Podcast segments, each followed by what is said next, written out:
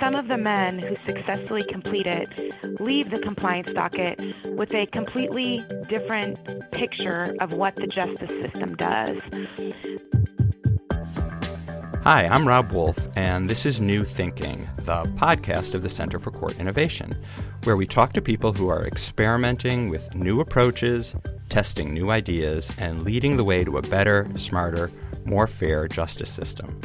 Sometimes we talk to authors or researchers, and sometimes we talk to people who are on the ground making a difference in the day to day delivery of justice. Today we're talking to two people in the latter category.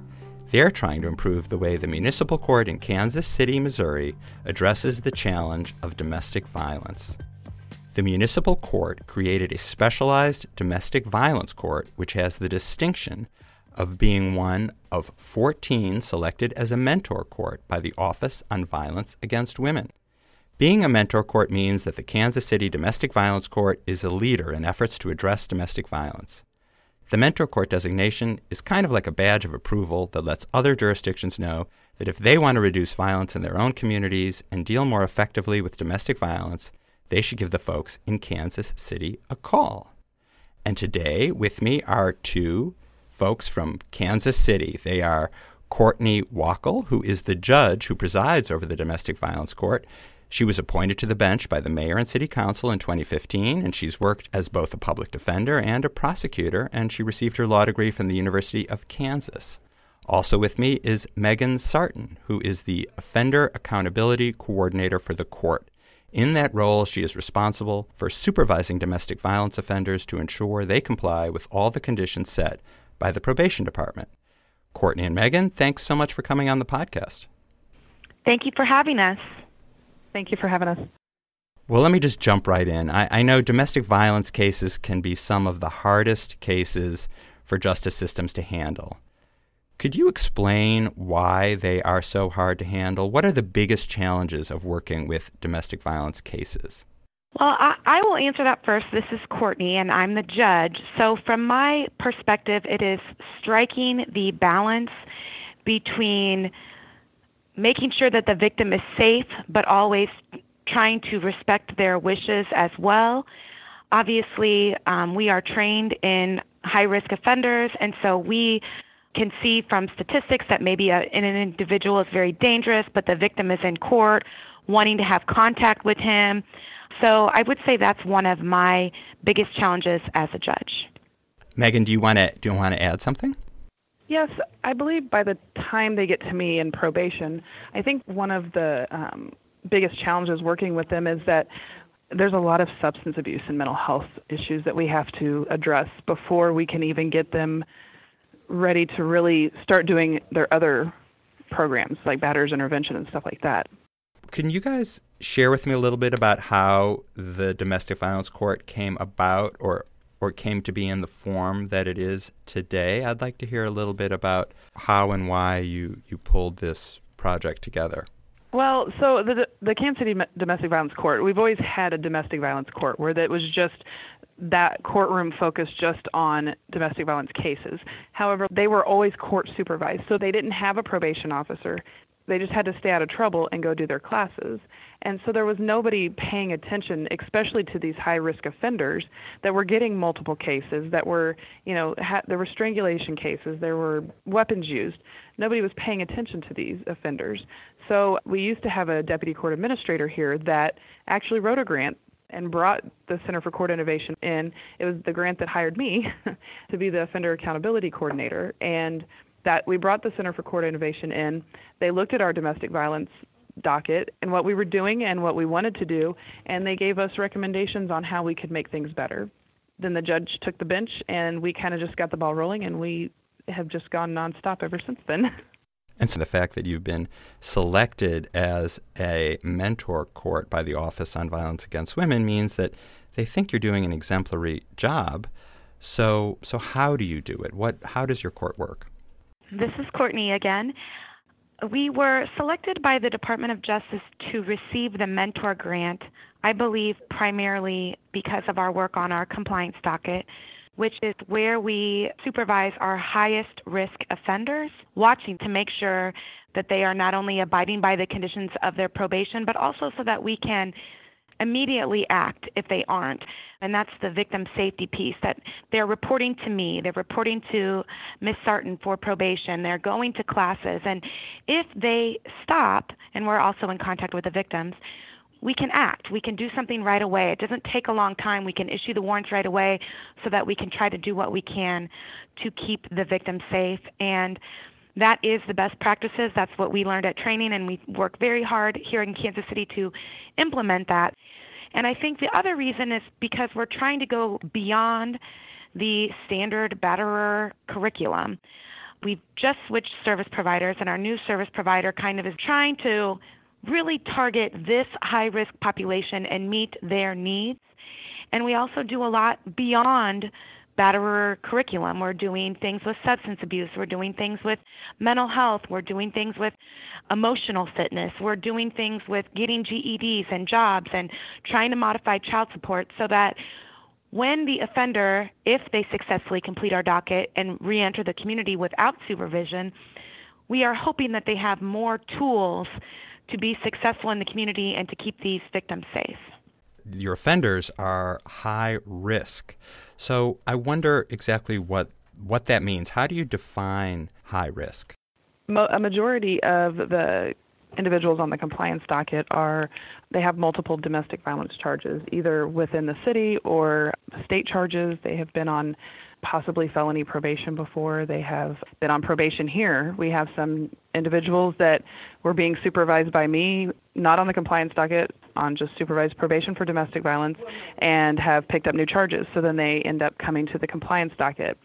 The severity of the, the charge also strangulation, weapons used, bones broken, those kind of things. Those are the kind of things we look at. And I believe we, we also kind of look at their not just domestic violence history, but also any kind of violent history, prior violent history, charges like um, aggravated assault and those kind of things we not only look at their criminal history, but we also look at them. Um, we use the ODARA to, to go through and look at their potential for violence. So the ODARA is, is a risk assessment tool, a screening tool that you use? It is. That's correct. And it's statistically based. We can look at their history, but also try to use scientifically proven tools that will determine whether or not the offender is high risk just circling back to the to my first question about the challenges of domestic violence cases, you know, some of the things you described that these guys can be charged with such serious crimes that involve broken bones and or have a long history of committing domestic violence offenses. That does sound like a huge challenge. And just to play devil's advocate, I wonder, you know, if you have people in the community who who question why you're putting them in treatment and not just behind bars. What would you what do you say to someone who who asks that question? This is Courtney again, and that is a very common opinion that we hear. Um, number one, my court is a municipal court. So the worst case scenario, if I revoke their probation, is maximum sentence of six months. Some of them have multiple charges, so I can stack those sentences, but that's something that I need to keep in mind. I can have them on probation for two years. And to me, if I can use that period of probation and make some progress with the offender, that's a much better use of my time, and I have more time to do it than just having them go to jail. That being said, if they do not abide by our, our orders, if they do not successfully complete probation, especially if they receive new charges, they will go to jail. You did speak already a little bit about your compliance monitoring. Can you go into that a little more detail? I mean, it sounds like there's a lot going on in, in the um, offenders' lives, and must have a busy courtroom. So, how do you how do you keep track of all the moving pieces, and how how do you ensure that your response is in fact swift, so so that the offenders know there will be certain consequences to any violation of, of the court or the probation department's orders? So they're not only are they reporting to the judge at a minimum three times a month sometimes. They're also reporting to me, and they're also reporting to their batters intervention class once a week. In the beginning, I usually see them at least um, every other week, uh, depending on if they're going to classes or not. Sometimes I even make them come in here weekly. we we also the judge and the prosecutor and myself came up with a sanctioning grid so the, the offenders know exactly what's going to happen. If you fail to report to batters intervention classes, this is what's going to happen the first time, this is what's going to happen the second time. If you test positive, this is what we're going to do. I would just add to that that you're right that there are a lot of moving pieces, and these, I think, primarily men on the compliance docket, these men have very complicated lives. They live in poverty and sometimes violence. A lot of them aren't employed. So we also do things to try to make it so that they cannot use that as an excuse. We provide them bus passes if they don't have transportation. We have a grant to reduce the cost of their batterers intervention classes to $5 per class, which usually they're $30 per class. We work with them if they get a job or they get an interview. We as long as they can tell us and prove it, we try to make it so that they can still be successful in their lives, but also ha- they have to complete the conditions of the docket.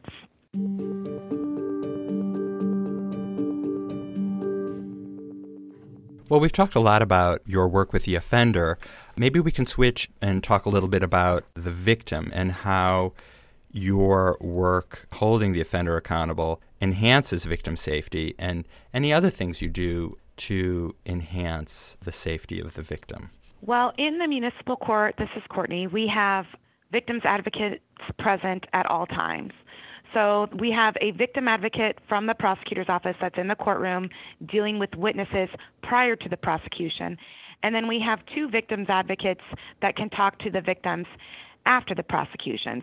Also, the victim advocate for the prosecutor's office is able to relay to me through the proper channels if the victim is wanting contact, no contact with regards to bond, and also to the prosecutor's office with regards to probation the batterer's intervention provider is required to reach out to the victim initially to get that side. Obviously, the victim has the best picture of what is going on with that offender, and that's a crucial piece of information that we need if we're going to be successful um, working with the offender.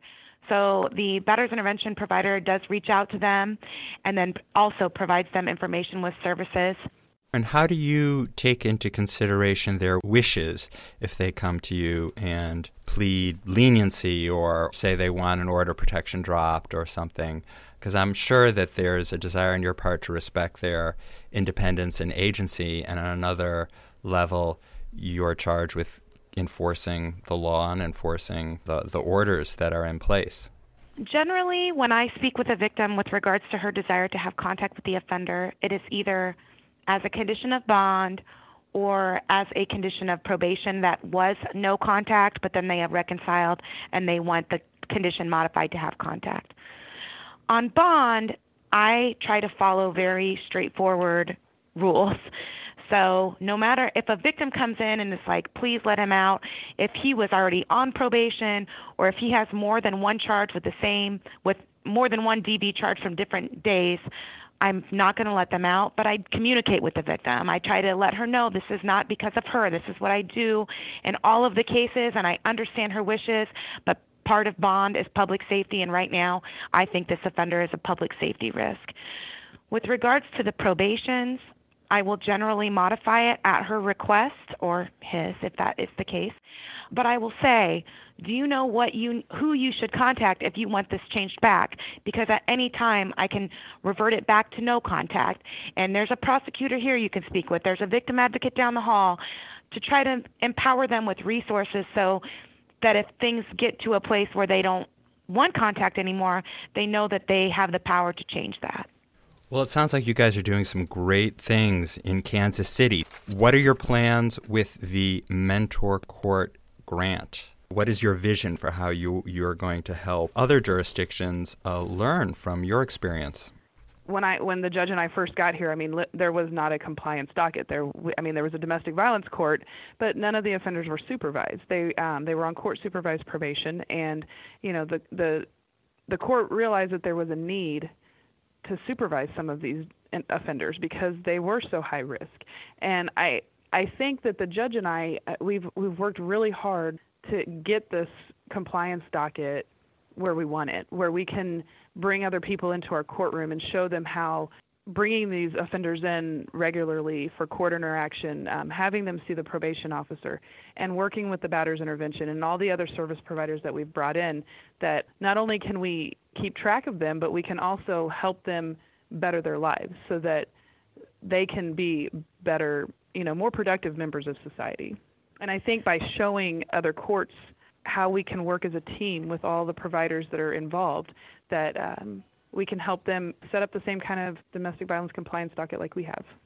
I think one of the greatest things that both Megan and I have experienced from running the compliance docket is that some of the men who successfully complete it leave the compliance docket with a completely different picture of what the justice system does. That they might come in expecting to be, I guess, stereotyped to not be treated like a person, to be told what to do but not listened to. And by the end, it really, some of them really feel empowered and um, not in a negative way, like in a personal pride way that they have done this work and that they have made it this far. And we work really hard to treat them like humans and not just a batterer. And I hope that, I feel like in the field of domestic violence, that maybe hasn't always happened. And obviously, we don't want to be manipulated by them. We know they're manipulators. But I would like other courts to see that you don't have to be mean to get good results. Wow, it sounds like there are a lot of lessons in there. So good luck with the mentor court designation and the amazing work you're doing. Thank you for having us. It's been nice talking with you. Yes, thank you for having us. I've been speaking with Courtney Wachal, the judge in Kansas City, Missouri's Domestic Violence Court, and Megan Sartin, the court's Offender Accountability Coordinator. You can learn about domestic violence courts and the Mentor Court program on our website here at the Center for Court Innovation, www.courtinnovation.org. We also recently made some videos about two other mentor courts the Ada County Domestic Violence Court in Boise, Idaho, and the Domestic Violence Court in Dallas, Texas.